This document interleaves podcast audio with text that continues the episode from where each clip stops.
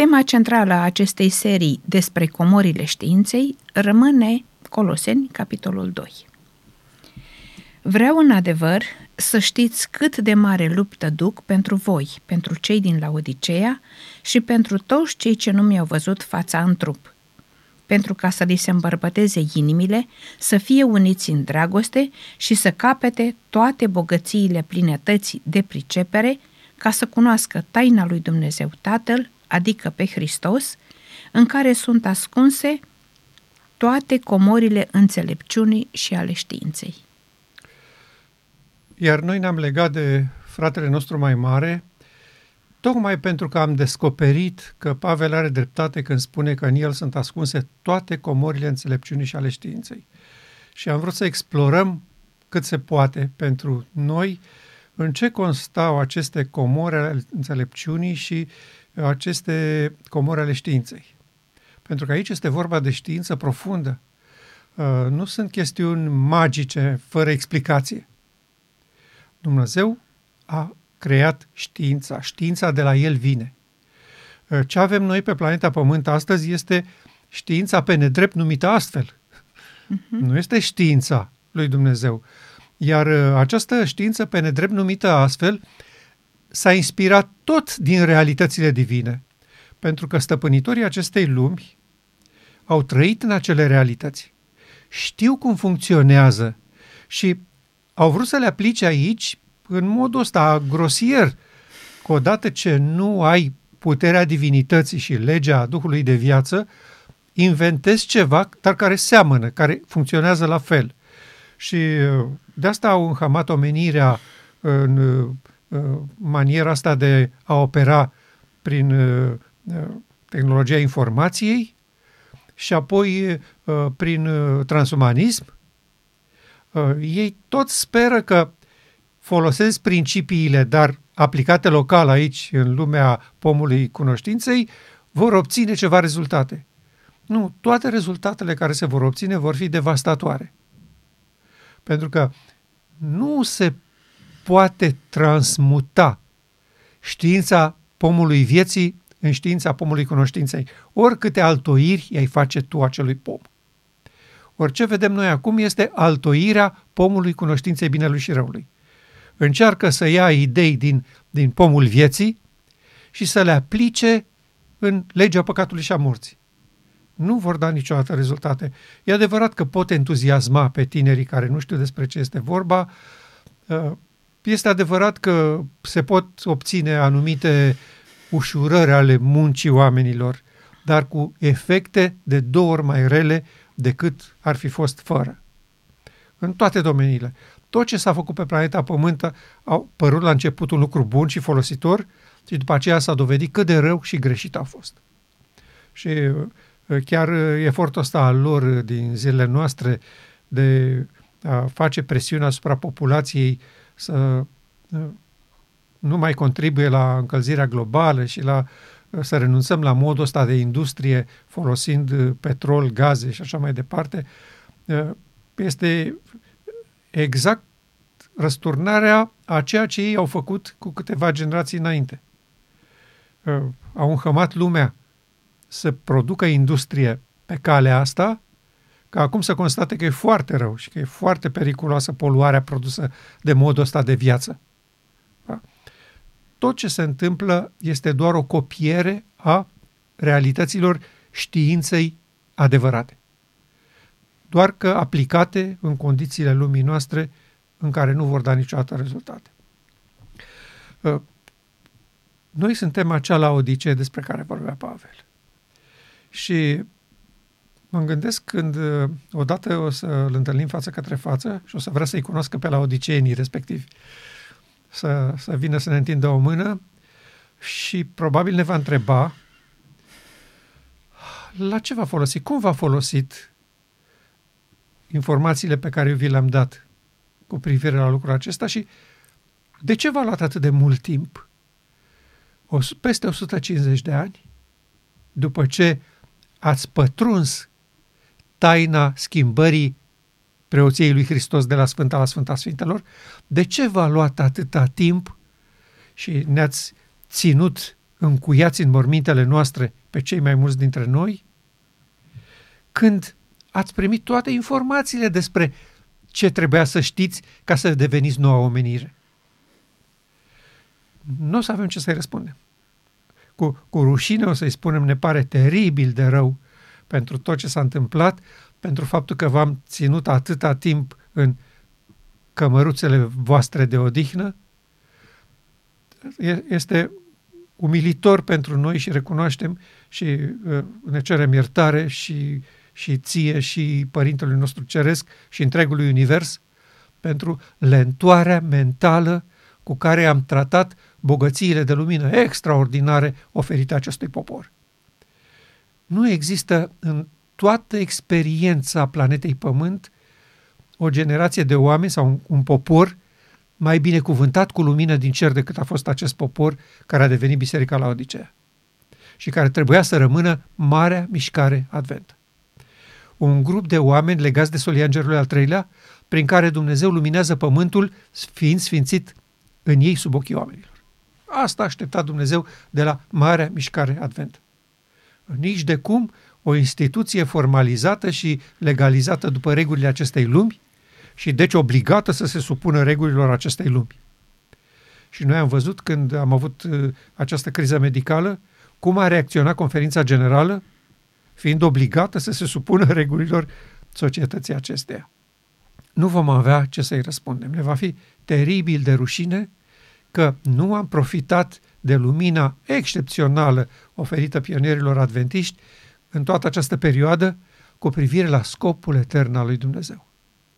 Și astăzi este momentul să reparăm un pic această situație și să grăbim realizarea acestei intenții a lui Dumnezeu descoperită în Ezechiel 36. El abia așteaptă să fie sfințit în noi sub ochii oamenilor. Și ca la odiceni onorabili a acestei vremi, de astăzi ar trebui să ne fie rușine pentru timpul pierdut căutând să ne găsim un loc mai bun în lumea asta, când de fapt Dumnezeu ne chema la ceva infinit mai bun, mai onorabil și mai folositor copiilor săi din Babilon care nu știu să desebească stânga de dreapta. Astăzi, despre ecuațiile fundamentale ale vremii noastre, cei din Laodicea, cum spunea Pavel. Care sunt cele mai importante cinci și prin cine au venit ele? Ele au venit prin inspirație directă de la Dumnezeu, folosind cea mai umilă unealtă pe care ar fi putut-o să o găsească în acea perioadă.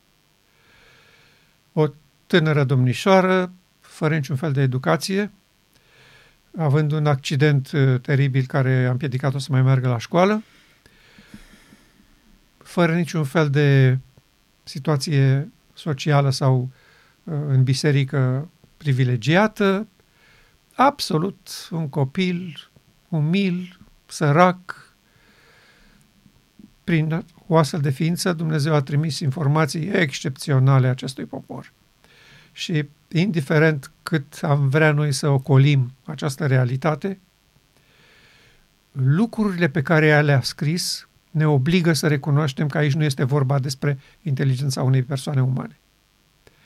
Uh, sunt lucruri care nu pot fi concepute de nici cel mai profund savant al acestei lumi. Și nici, nu, și nici nu există, după părerea mea, ceva mai important decât a trimis Dumnezeu prin ea, care să, să poată fi pus măcar alături cu orice a produs omenirea până acum. Uh, ea este vârful la capitolul ăsta. Și asta ne dă nouă convingerea că aici nu avem de-a face cu o simplă domnișoară care s-a apucat să scrie povești. Uh, Dumnezeu a folosit-o tocmai ca să, ca să ne arate cum lucrează El pe căi neconvenționale. Și că atunci când uh, oamenii invitați și chemați uh, refuză invitația, El apelează la cele mai neașteptate metode și căi de a oferi ajutor și lumină poporului său. Și uh, ca și lui Pavel, noi îi mulțumim în lipsă, evident, cu tot sufletul acestei persoane iubite, care este Ellen White, pentru suferința pe care a îndurat-o, pentru răbdarea pe care a avut-o și pentru tăria de caracter prin care a făcut față tuturor acuzațiilor nefondate din timpul ei sau, sau dinainte de ea, ca ea să înceapă să lucreze oficial în acest popor, presiunile la care a fost supusă, chinurile fizice la care a fost supusă de stăpânitorul acestei lumi, permanent a fost bolnavă, permanent a fost la un pas de moarte. Permanent gonită de la ea de acasă, ca să spunem așa. Uh, cu stoicism a îndurat toate aceste lucruri, doar uitându-se la generația aceea de oameni care îl va onora pe Dumnezeu acceptând să devină mireasa lui Hristos. Doar mânată și motivată de o asemenea speranță glorioasă și nobilă, a putut să reziste tuturor acestor încercări. Și am ales din scrierile ei cinci cele mai importante, așa cum am procedat și până acum. O să le prezint în ordine descrescătoare, începând de la 5 în jos. Și evident că sunt mult mai multe. Dar pentru că am ales numărul 5, am zis să rămânem și de data asta. Uh, scrierile sunt o bogăție. Uh, nu, nu se poate spune acesta nu e important. Am spus uh, subiectiv, așa cum le văd eu, le-am ales pe cele cinci, pentru mine, cele mai edificatoare în privința comorilor înțelepciunii și ale științei ascunse în Hristos. Și prima se găsește în Selected Messages, pagina 408. Uh, discuția este în contextul Minneapolis. La puțin timp după Minneapolis, experiența ei cu biserica. Am primit scrisori în care se afirma că Hristos nu a putut să aibă aceeași natură ca omul, căci dacă ar fi avut, ar fi căzut și el ca noi în fața acelorași ispitiri. Și vine răspunsul ei. Dacă el nu avea natura omului, atunci nu putea fi exemplul nostru. Dacă nu era părtaș al naturii noastre, atunci nu putea fi ispitit ca și omul. Dacă pentru el nu era posibil să cedeze ispitei, atunci nu putea fi ajutorul nostru. A fost o realitate solemnă faptul că Hristos a venit să poarte bătăliile omului, în locul omului. Ispitirea și biruința lui ne arată că omenescul trebuie să copieze modelul. Omul trebuie să devină părtaș de natură divină. Excepțional paragraf.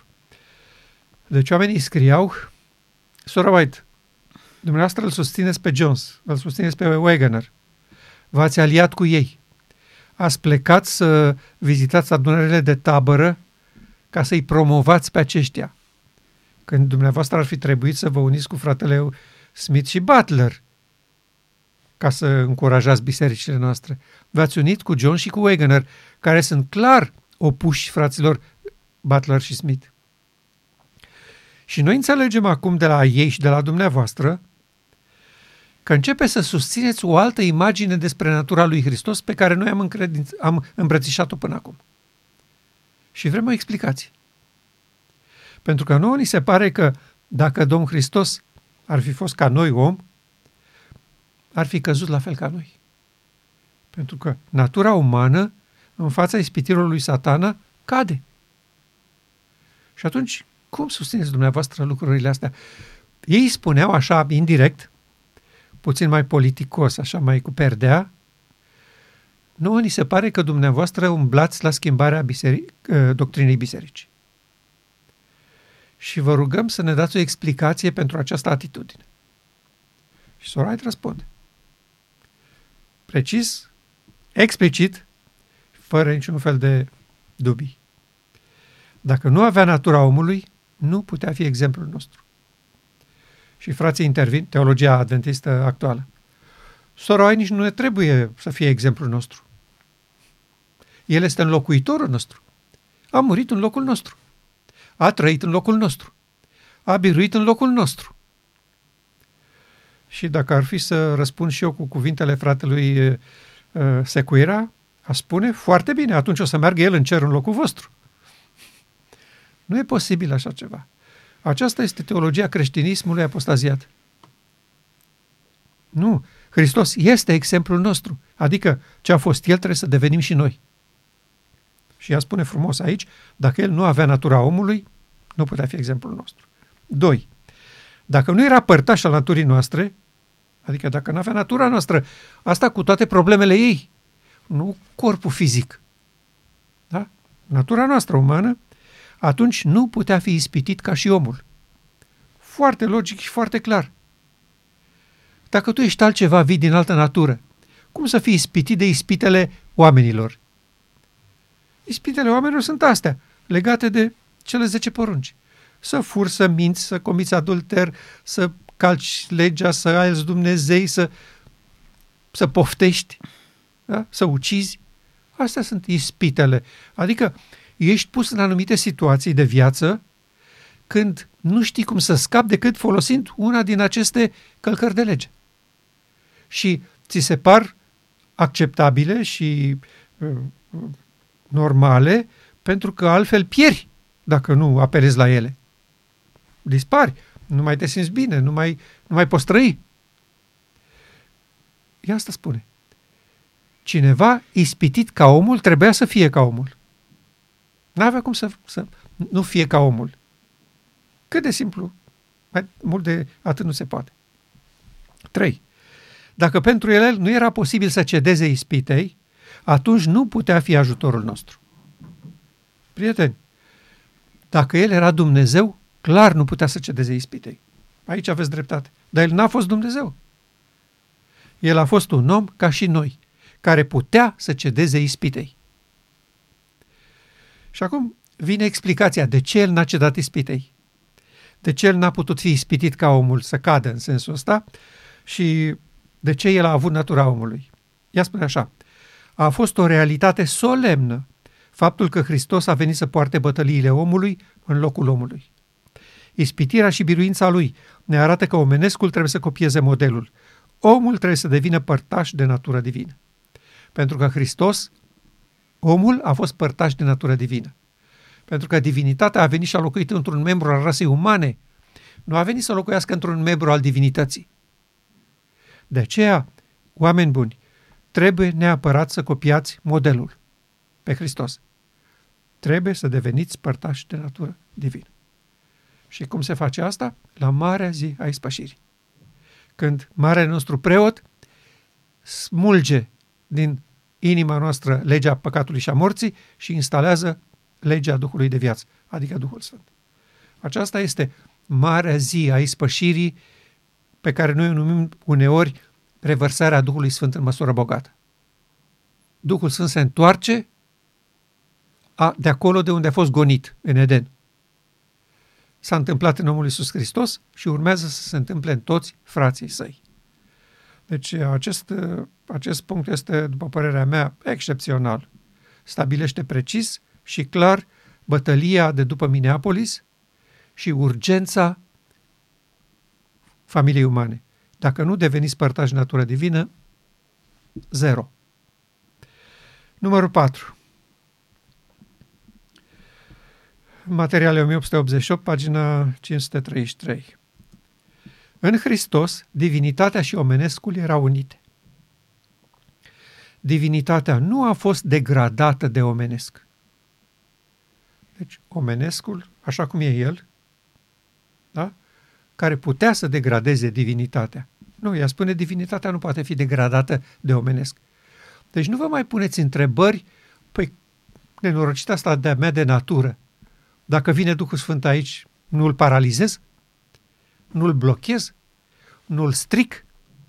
Că asta nu are vindecare. Știm noi inima omenească ce e capabilă. Cum poți uni inima asta nespus de rea și deznădăjduit de înșelătoare cu puritatea Duhului lui Dumnezeu? Nu se degradează? Și ea spunea, nu vă temeți de asta. Nu se degradează. Da? Divinitatea și-a păstrat locul.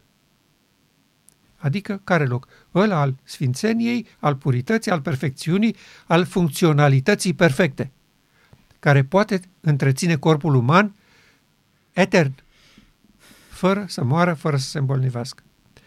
Dar omenescul, fiind unit cu divinul, a rezistat celei mai fierbinți încercări a ispitirii în pustie. Deci, iată aici cheia, prieteni.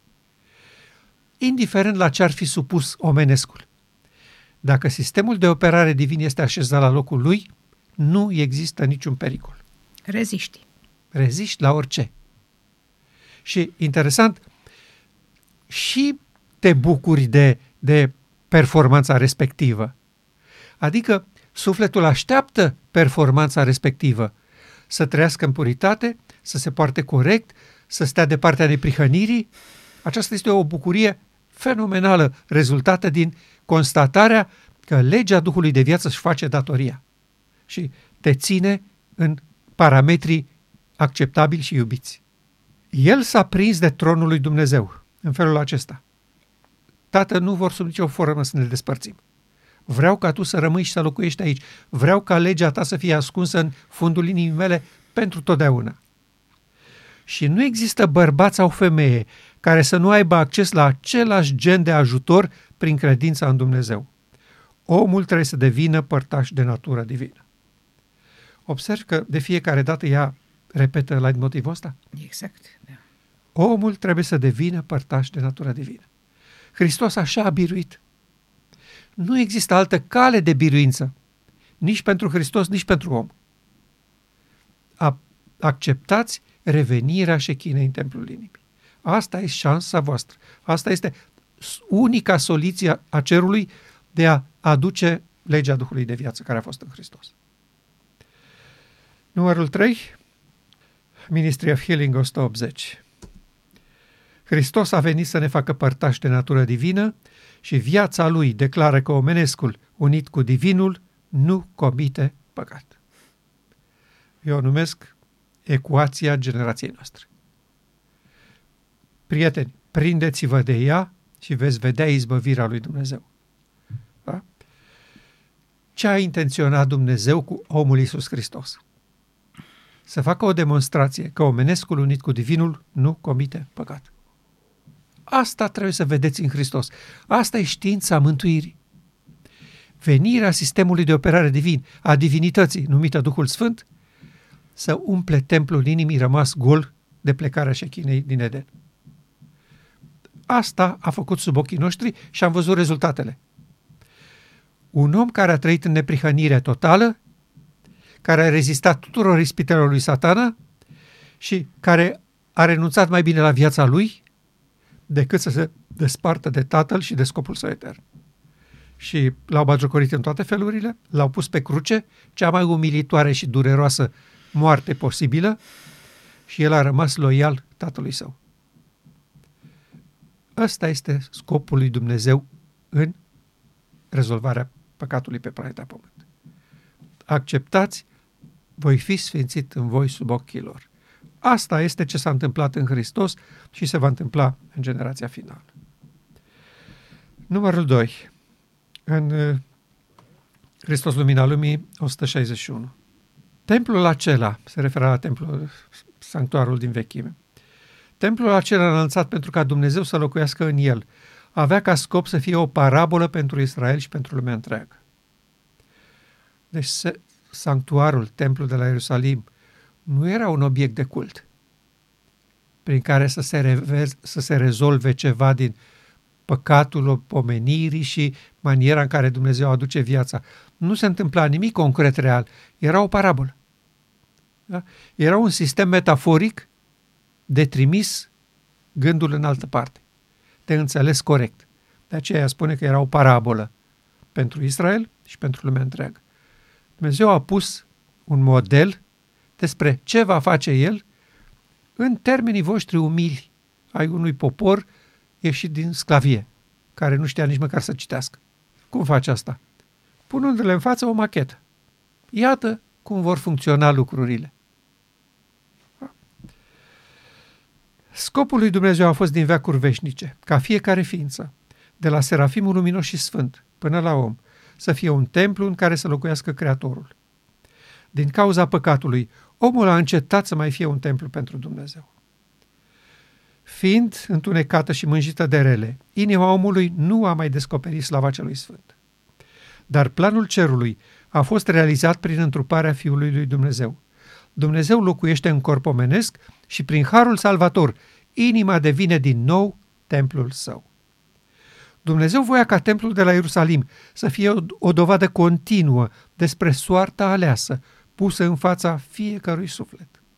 Dar iudeii nu au înțeles ce însemnătate avea clădirea aceea la care priveau cu atâta mândrie. Ei nu s-au consacrat pentru a fi temple sfinte ale Duhului Sfânt. Curțile templului de la Ierusalim, pline de zgomot și de urta negustorie, reprezentau prea bine templul inimii, mânjit de prezența patimilor senzuale și de gândurile lor profane. Prin curățirea templului de cumpărătorii și vânzătorii lumii, Iisus a dat de știre misiunea lui de a curăți inima de murdăria păcatului, de dorințele pământești, de plăceri egoiste și de obiceiuri rele care strică sufletul. Opinia mea este că acest pasaj este piatra de boltă în filozofia umană, în literatura umană, în știința umană, în teologia planetei Pământ. Aici sunt concentrate toate comorile de înțelepciune ale întregii experiențe umane, începând cu sanctuarul din vechime, ajungând până la nota mielului. V-am dat o parabolă în sanctuar despre ce urmăresc să fac cu voi. Ce fac cu voi am făcut cu tot universul. Nu am căi diferite. De la Serafimul Luminos și Sfânt până la om, asta e calea. În sanctuar. De aceea psalmistul zice, calea ta, o Dumnezeule, este în sanctuar. Asta este sanctuarul adventist. Intenția lui Dumnezeu de a, de a se întoarce în templul inimii. Dacă avem imaginea sanctuarului din vechime, în toate detaliile procedurii de acolo, avem o fază a acestei lucrări a lui Hristos cu templul inimii. Și ea aduce aici din nou teologia iudaică cu picioarele pe pământ. Templul acela pe care îl voi îl onorați și îl stimați și astăzi ați dori să-l reconstruiți, nu este decât o parabolă. Nu folosește la nimic. Puteți să construiți o mie de temple de astea, de mâna omenească. Nu folosește la nimic. Templul lui Dumnezeu, construit de mâna lui Dumnezeu, este templul inimii. Este ființa inteligentă, de la Serafimul Luminos Sfânt până la om. Acceptați această realitate și vedeți în sanctuarul din vechime o parabolă, o metaforă despre cum funcționează scopul etern al lui Dumnezeu. Cum poate Creatorul vostru să vă dea viață veșnică? Cum operează pomul vieții despre care s-a vorbit și în Geneza și în Apocalips. Da? În Geneza l-am abandonat și în Apocalips ne întoarcem la el. Asta este distanța acoperită de Icabod. A reușit atât de mult timp să țină pomul vieții departe de poporul lui Dumnezeu și a împiedicat astfel scopul cerului. Acest pasaj, după părerea mea, conține toate elementele de care ceva are nevoie. În primul rând să înțeleagă că Elena n-a putut vorbi de la ea. Așa ceva nu poate fi inventat de uh, inteligența omenească. Dacă era, am fi avut așa ceva până la ea. N-am avut. Și de aceea eu cred că Ellen White este deasupra oricărui scriitor sau filozof uman cu declarația asta. Întrece orice altceva în cunoștința umană. Așează precis care este scopul etern al lui Dumnezeu, cum dorește El să rezolve problemele omenirii și ce a făcut în omul Iisus Hristos. Este un, un pachet complet, aș spune eu, și de aceea este atât de prețuit și noi îl folosim atât de des. Pentru că avem în el toate detaliile realizării lui Dumnezeu pe planeta Pământ cu poporul său. Și îi mulțumim acestei onorabile Doamne. Regretăm că încă ea trebuie să rămână în mormânt din cauza încet, încetinirii minții noastre și a lentorii sufletului nostru. Și de aceea și facem aceste eforturi să așezăm în fața poporului nostru bijuteriile nestemate ale inteligenței divine, aducând chiar aproape de generația noastră descoperirea înțelepciunii și a științei lui Dumnezeu ascunsă în omul Iisus Hristos. Și acum ultimul, numărul unu, pentru mine cel de vârf, aș spune, și de asemenea exprimat în cuvinte foarte simple și puține.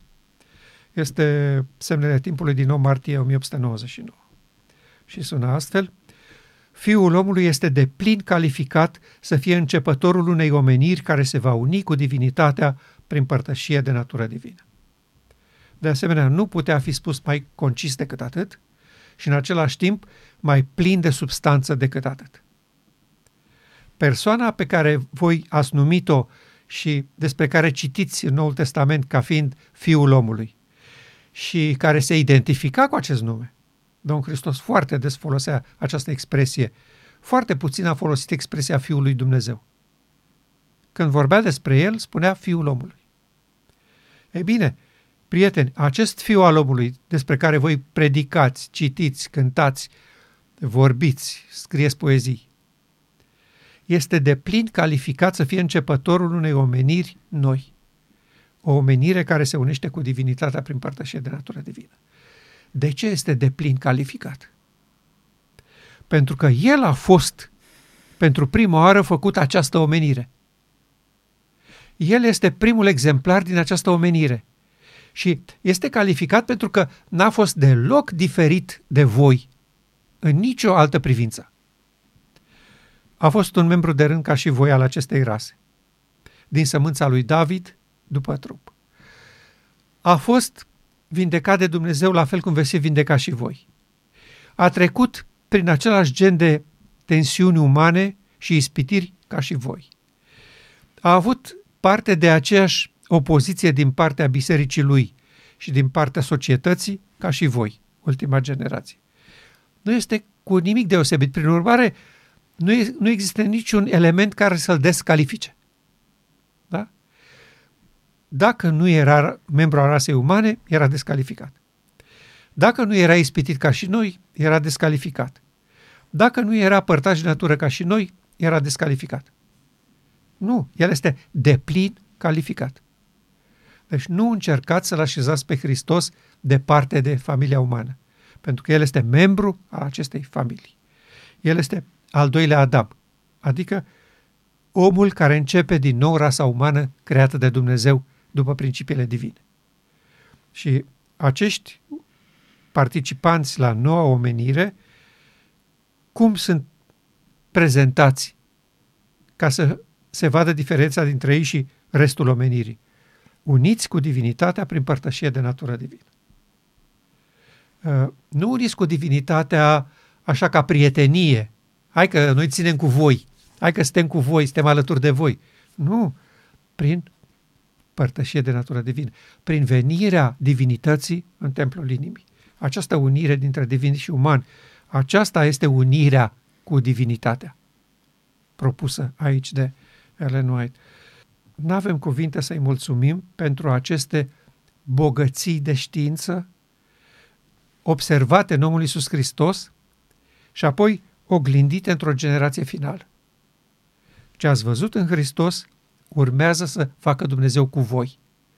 Și acceptând calea lui, această cale consacrată, Dumnezeu va face o demonstrație sub ochii oamenilor despre bunătatea și credincioșia lui față de ei.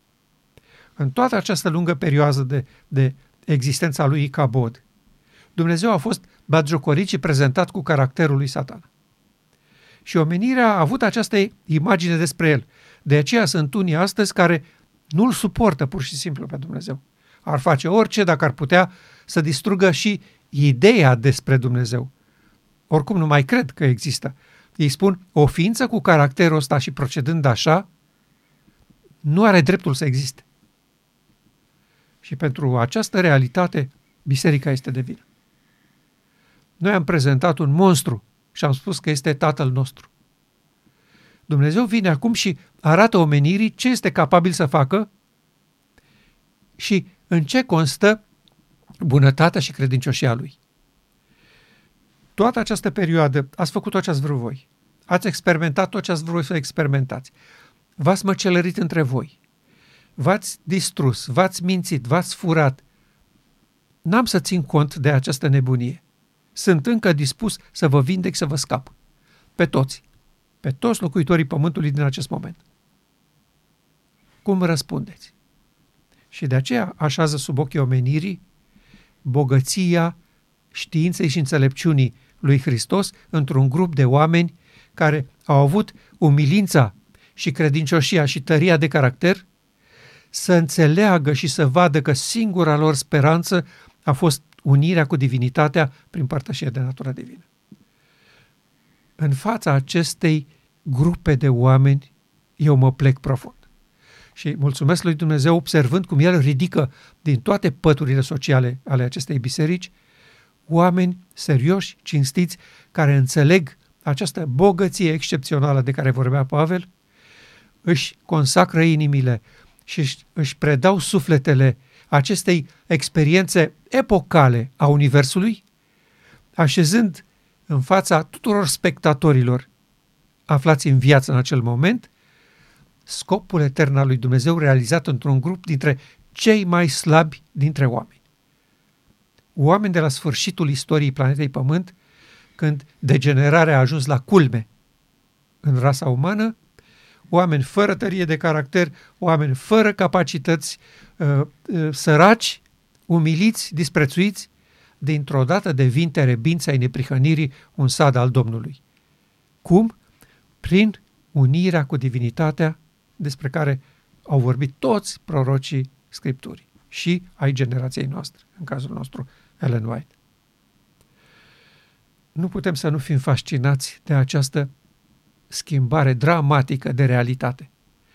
Nu putem să, să nu fim uimiți și, și un plus de bucurie când vedem cum din biserica la Odiceea, controlată aspru de îngerul bisericii la Odiceea, apar oameni curajoși care își riscă liniștea sufletească, uh, liniștea socială, bunăstarea materială pentru unii, de dragul acestei demonstrații la care ne-a invitat Pavel. Vă rugăm în mod fierbinte, împăcați-vă cu Dumnezeu. Și acestora le mulțumim, le transmitem de departe recunoștința noastră profundă și ne unim alături de ei în pregătirea acestui popor unic, fără pată, zbârcitură sau ceva de felul acesta. În așa ceva constă comorile de înțelepciune și știință ale Universului, ajunse la maturizarea lor într-un grup de oameni între cei mai slabi și păcătoși. Și ne bucurăm să fim o parte a acestui grup și să-L onorăm pe Dumnezeu și să-i dăm satisfacție lui Pavel atunci când se va trezi, să vadă că eforturile lui pentru cei din Laodicea n-au rămas fără rezultate.